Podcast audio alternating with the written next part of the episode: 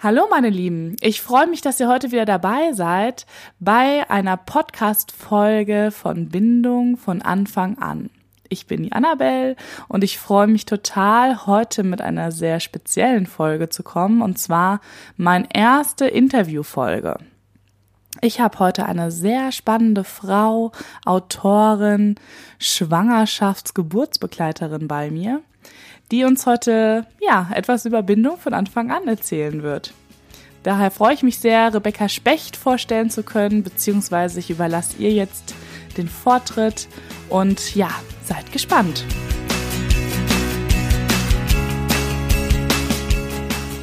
Guten Morgen, liebe Rebecca. Hallo Annabelle. Also, ich heiße Rebecca, bin ursprünglich in Deutschland geboren, wohne aber seit längerem in der französischen Schweiz und über das Ankommen meiner Kinder hat sich bei mir ganz viel im Leben verändert. Ich war ursprünglich Diplom-Ingenieur Nachrichtentechnik, beschäftige mich jetzt immer noch mit Nachrichten, aber Nachrichten auf einer anderen Ebene. Ähm, ich bin Kinderseelenbegleiterin und energetische Schwangerschafts- und Geburtsbegleiterin.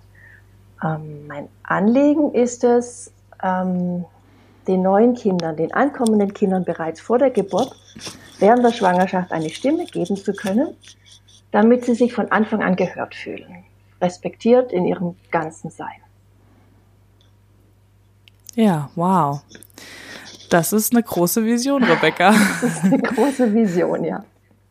Ja, und ähm, ich glaube, jetzt wird auch sehr deutlich ähm, den Hörerinnen und Hörern, warum du in meinem Podcast bist, weil das hat ja auch ganz viel mit Bindung zu tun, oder wie siehst du das? Ähm, es hat viel mit Verbindung zu tun oder gesunde Bindung, ähm, dass das ankommende Wesen nicht erst nach der Geburt empfangen wird und die Verbindung zur Mutter bekommt, sondern bereits vorher schon mit seinen Wünschen, Bedürfnissen und auch vielleicht Anforderungen an die Eltern gehört wird. Und für mich ist darin ganz viel Vertrauensbildung. Also ich weiß, da hört mir schon jemand zu, ich weiß, dass meine Stimme zählt und ich kann entspannen, ich werde empfangen, noch bevor ich überhaupt geboren werde. Mhm. Ja, äh, was ich immer gerne sage, vielleicht nerv ich jetzt schon manche Hörer damit, aber es ist ja tatsächlich so, oder ich frage dich, ob du das auch so erlebst. Hat das nicht auch was mit der Verbindung zu mir selber zu tun, dass ich in der Lage bin, so eine tiefe, innige Bindung, im positiven Sinne natürlich, zu meinem Kind zulassen zu können, ähm, einzugehen? Ja, die Verbindung zu mir selber muss natürlich vorher schon eine gewisse Qualität erreicht haben. Ich lerne mir selber zuzuhören, was brauche ich, was braucht mein Körper, ähm, was braucht meine Seele aber auch dann nachher die nächste Stufe zu fragen, ja, was wünscht sich jetzt eigentlich mein Kind von mir? Das sind zwei um, Ebenen, die aber mhm. auch eigentlich miteinander zusammenhängen, ob ich jetzt meine innere Weisheit befrage oder die Weisheit des Kindes befrage. Ich nehme an, das Ergebnis ist nachher ein ähnliches. Mhm.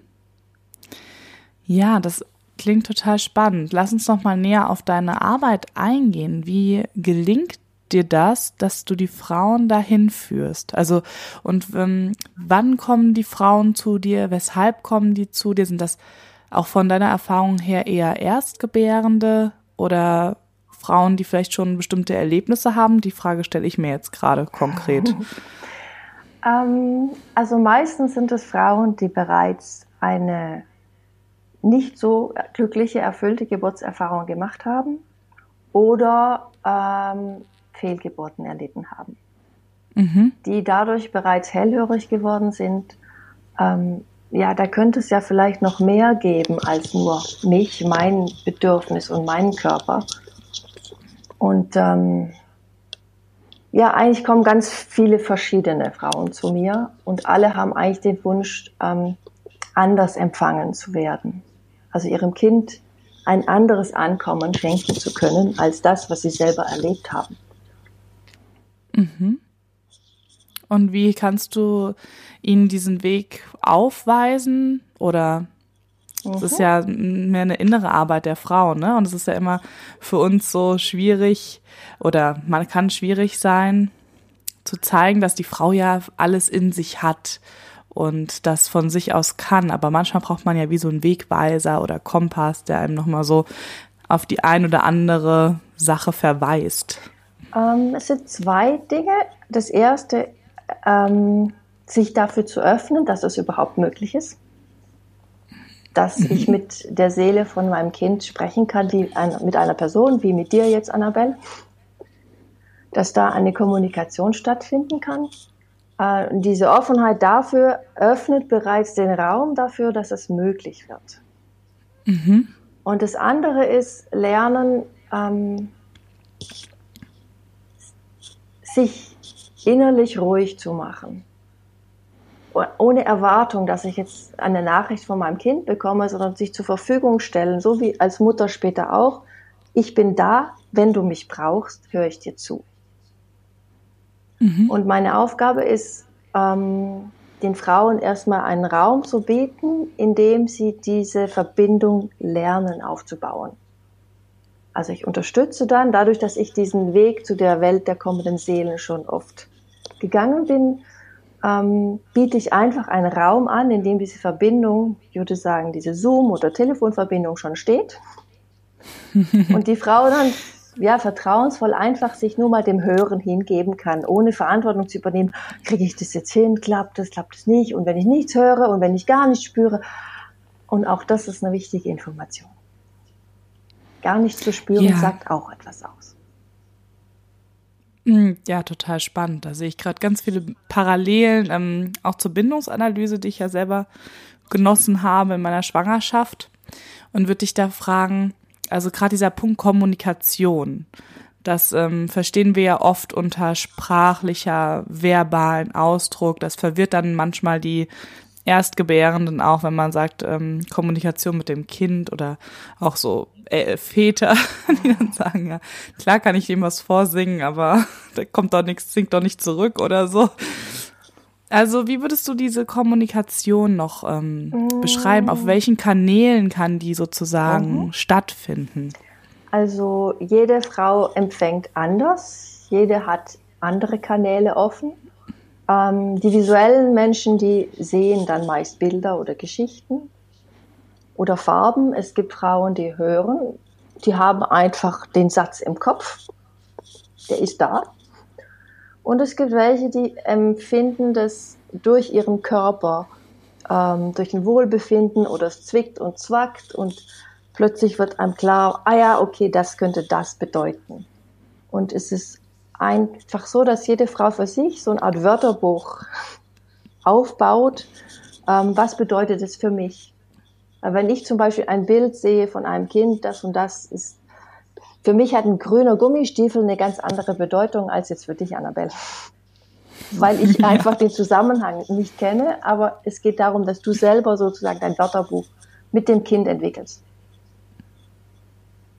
Ja, spannend. Also das heißt eigentlich über alle, über allen Ebenen kann das reinkommen. Ja, ich benutze dann meistens auch die Töne oder das Singen, weil durch die ähm, mhm. Töne oder die Sprache, die ausgesprochen wird, sozusagen das ähm, Wasser in der Gebärmutter mitbewegt wird mhm. durch die Schwingungen und dadurch das Kind sozusagen auch in meinen Worten gebadet wird und das am Körper spürt, wenn ich mit ihm in Liebe spreche oder ich wünsche dir alles Gute oder wie geht es dir heute Morgen.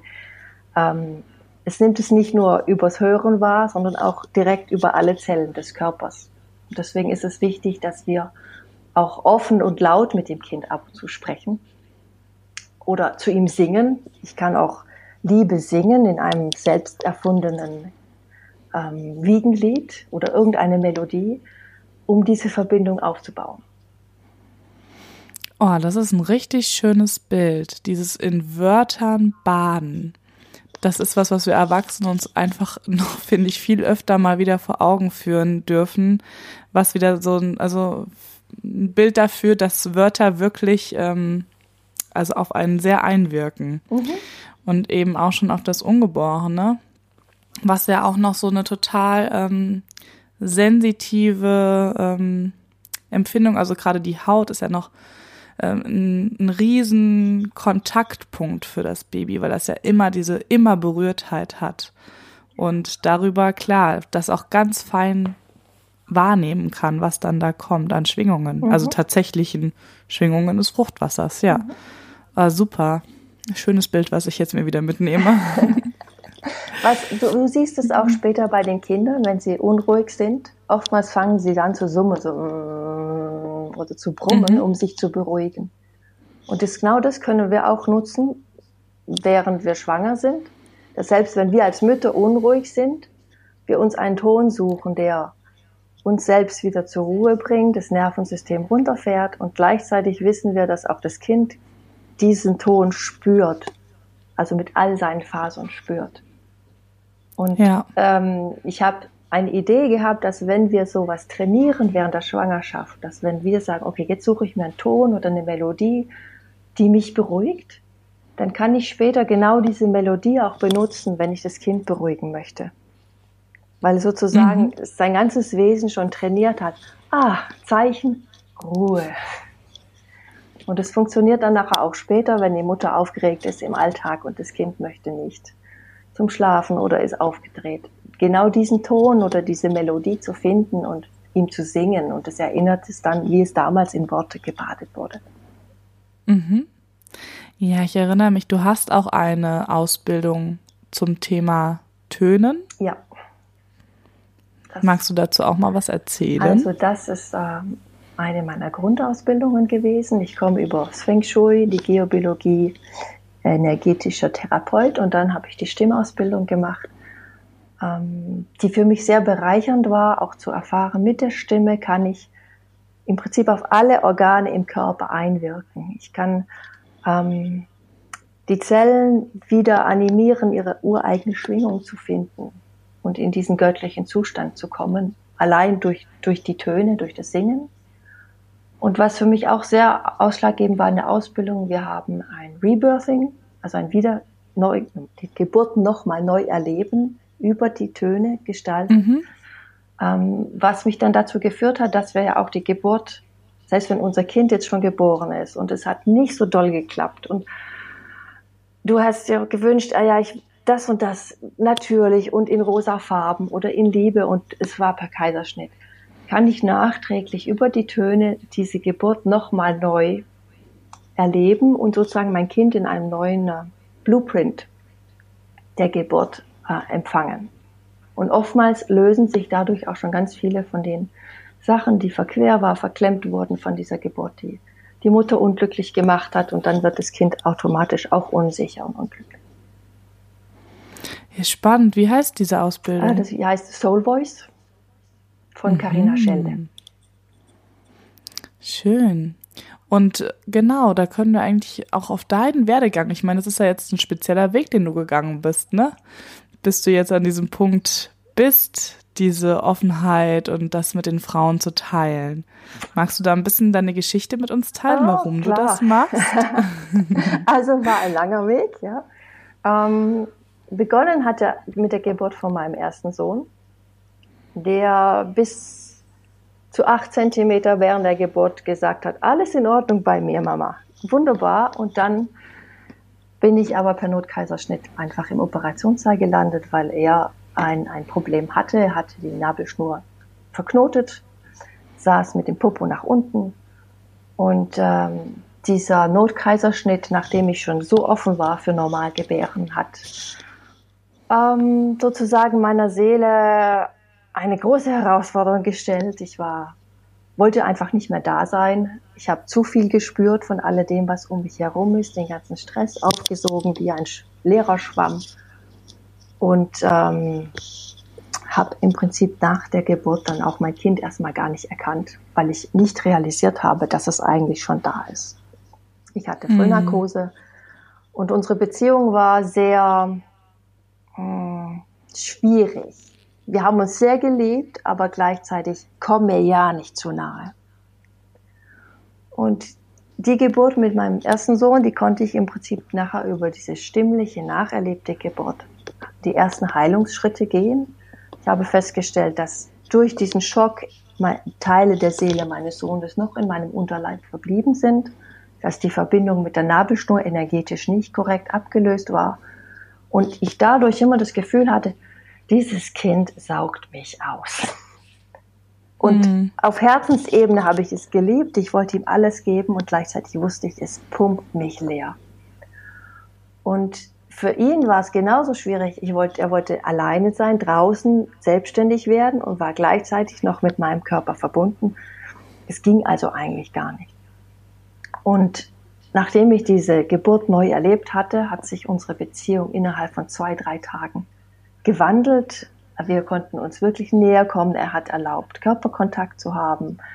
Ähm, und ich habe es ja auch in den Augen gesehen, da ist jetzt ein, ein glückliches Strahlen, wie, ah, jetzt kann ich ich selber sein.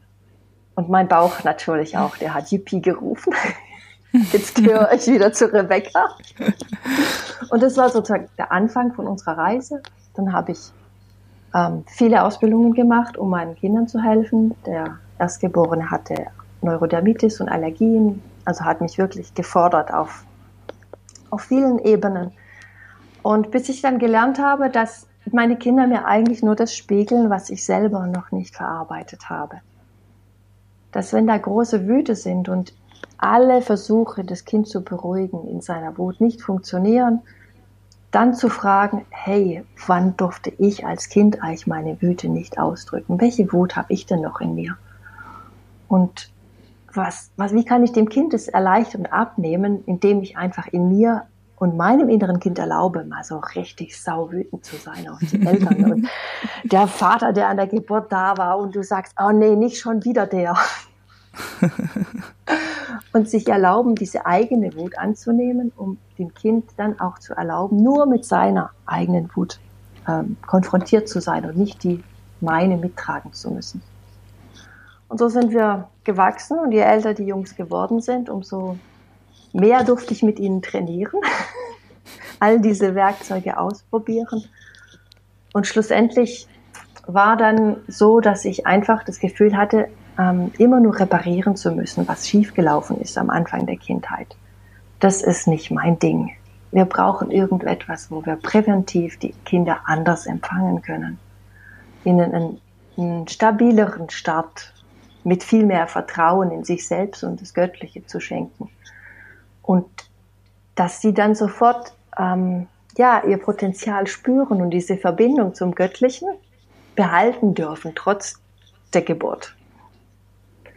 Genau, das war so. Da bin ich jetzt da nach 18 Jahren. der älteste ist jetzt 20, der zweite ist 18.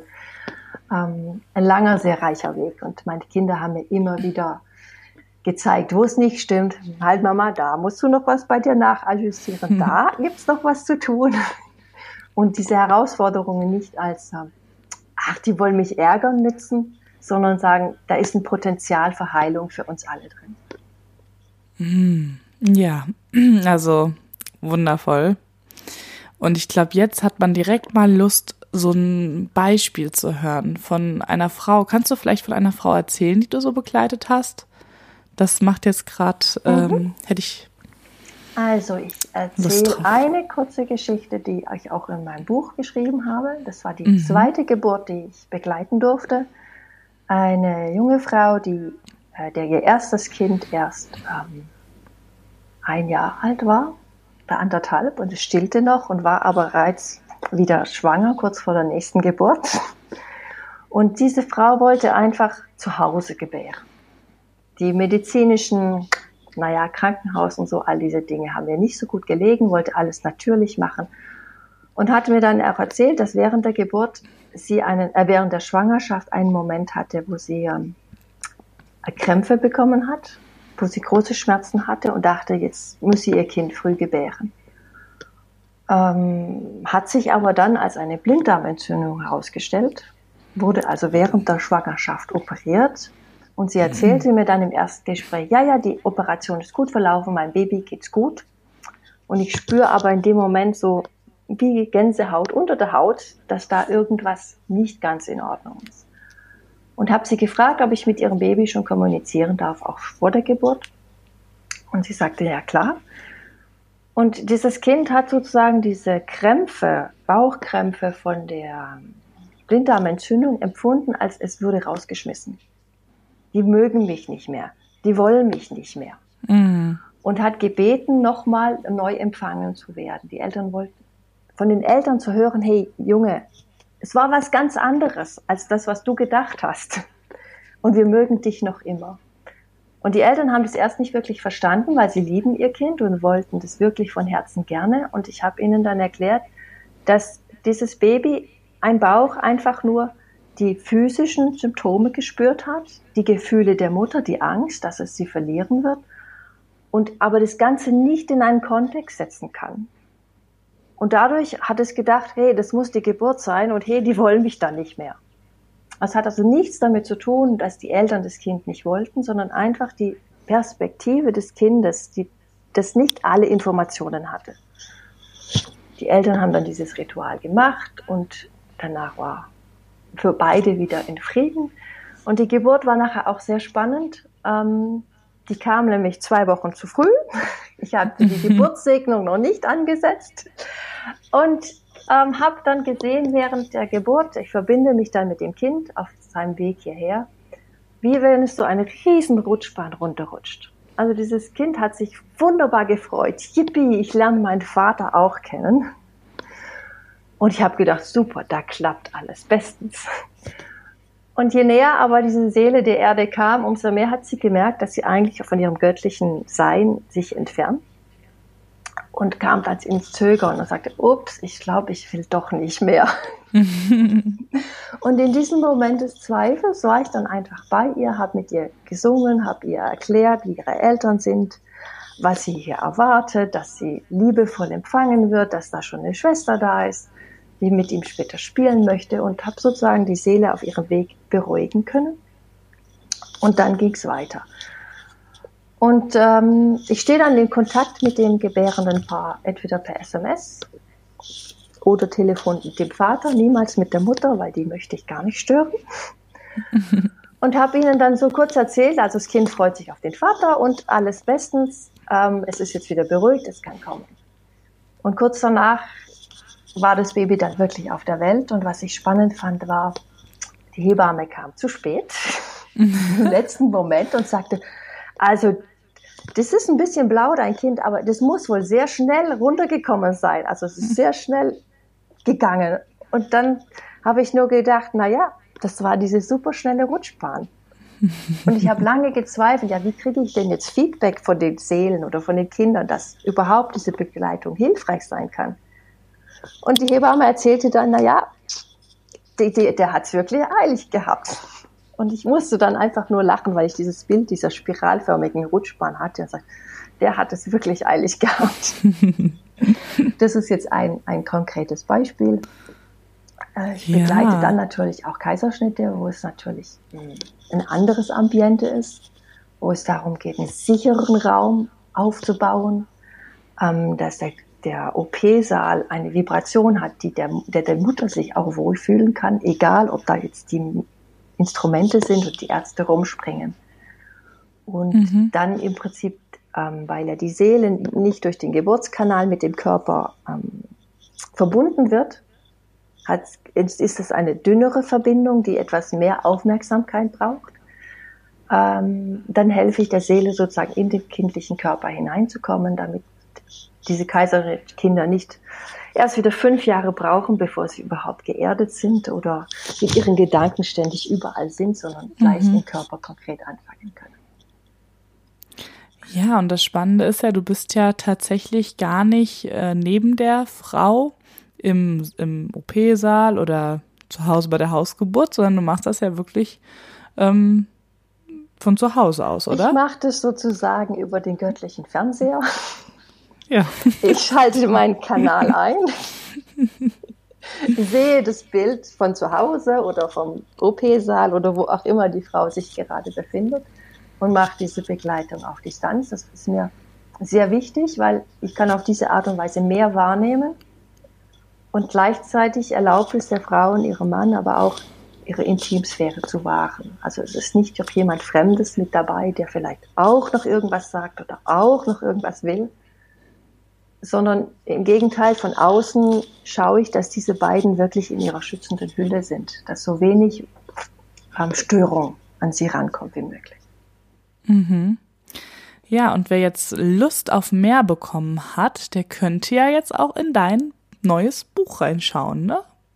Ja, Rebecca. der könnte das durchaus gerne mal in die Hand nehmen. Also der Titel ist Die Babyseele spricht. Mhm. Ähm, wie der mediale Kontakt mit deinem Kind zu einer erfüllten Geburt führt. Hm. Erfüllt in dem Sinne, es ist vollkommen egal, wie dein Kind nachher auf die Welt kommt, ob das per Kaiserschnitt ist, zu Hause oder im Krankenhaus. Wenn diese Verbindung, diese mediale Verbindung da ist, dann entsteht ein Raum, der ähm, über die Materie hinweg einfach hält. Und das andere ist nachher nebensächlich. Also ja, mhm. ich kümmere mich noch um den Körper des Babys, über Osteopathie und alle möglichen Sachen, aber diese Urverbindung in dem Vertrauen, die ist da und auch wenn da der Kaiserschnitt kommt, die kann nicht mehr gebrochen werden. Mhm, ja, sehr schön. Ich werde auf jeden Fall euch den Link zu dem Buch hier unter das ähm, im Podcast in die Shownotes stellen.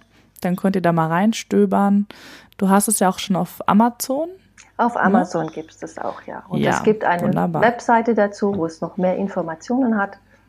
Die stelle ich dann auch hier drunter, genau. dann könnt ihr da mal stöbern und über Rebecca noch ein bisschen mehr erfahren, wer Lust hat. Also ich fand es auf jeden Fall total spannend. Ich freue mich, dass du mein erster Interviewgast hier geworden bist. Ich wusste nicht, dass ich die Erste bin, aber ich bin Siehst gerne du? die Erste. Irgendwer muss den Anfang machen. Genau. Ja, wunderbar, Rebecca. Dann ähm, ja, verabschieden wir uns von unseren Zuhörern und Zuhörerinnen, würde ich sagen. Gerne. Ich denke, es war eine gute Länge. Wir haben einen guten Einblick bekommen, mhm. hast viel berichtet und ihr habt jetzt so viel Anregungen auch, was ihr machen könnt schon in der Schwangerschaft, wo ihr direkt mit loslegen könnt und dann noch ein, ein tolles Buch, wo es ja wirklich nicht so viele gibt zu dem Thema, finde ich auch eine super Bereicherung für den Schwangerschaftsbücherregalstand. Ähm, Danke, Annabelle. Ich wünsche allen, die es zugehört haben, alles Gute auf ihrem Weg und dass es genau so wird, dass es für euch beide, für Kind und Mutter stimmt. Oh ja. Vielen Dank, liebe Rebecca. Bitteschön. So, ihr Lieben, dann macht's gut. Ich verabschiede mich auch von euch. Ich entlasse euch in einen wunderschönen Tag, in eine gute Nacht, wie viel Uhr es auch gerade ist, wo ihr gerade seid. Ähm, Freue mich natürlich, wenn ihr eine Bewertung abgebt. Wenn ihr Fragen habt, auch ähm, an Rebecca, könnt ihr die natürlich gerne auch auf iTunes in den Kommentaren stellen. Ich leite die auf jeden Fall weiter.